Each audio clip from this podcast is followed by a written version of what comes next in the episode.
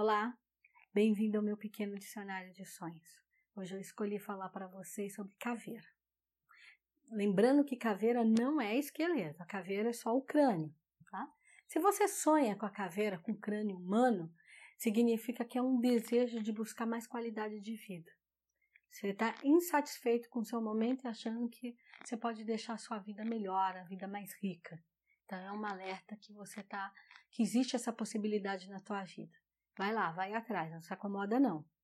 Se você sonha com um crânio, um animal, com a caveira, e ela é animal, seja um animal que for, simboliza ganhos, porque os animais eles são protetores espirituais da gente. Então, nesse, nesse sonho, ele está falando que esse crânio, né, essa, essa alusão, essa simbologia, quer trazendo boas energias, boas influências. É um momento melhor para a tua vida. É um momento de dificuldade, é um momento de energia para baixo, de depressão indo embora, para exaltar um momento de vibração melhor pela vida. Você vê, o animal a gente tem que respeitar tanto e ter ele como nosso parceiro, que até mesmo quando é só o crânio dele, eles continuam nos protegendo. É como se falasse que eles absorveram a coisa ruim da vida. Agora, se você sonha quebrando um crânio, rebentando, massacrando, tanto faz, se é humano, se é animal, nossa, é um lorugum danado. Significa que alguém vai te contar alguma coisa e você não repasse.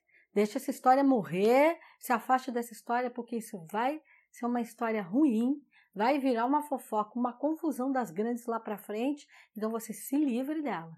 Então, quando você já vê as pessoas já chegando e você já vendo que aquela história é cabeluda, nem repasse. Não faça parte disso, porque a coisa vai ficar feia. Desejo sempre, sempre bons sonhos. Que vocês fiquem alerta aos sonhos de vocês. O sonho é a maneira que o espírito, e que espírito é esse? É a nossa alma, o nosso interno, tem como contar como as energias que a gente foi absorvendo ao longo do dia, ao longo dos tempos, estão vibrando em nossa vida. Ali é a maneira como ele vai é, decodificando isso e ele pode passar. Como ele não consegue falar isso de maneira direta, ele fala de forma simbólica através dos sonhos.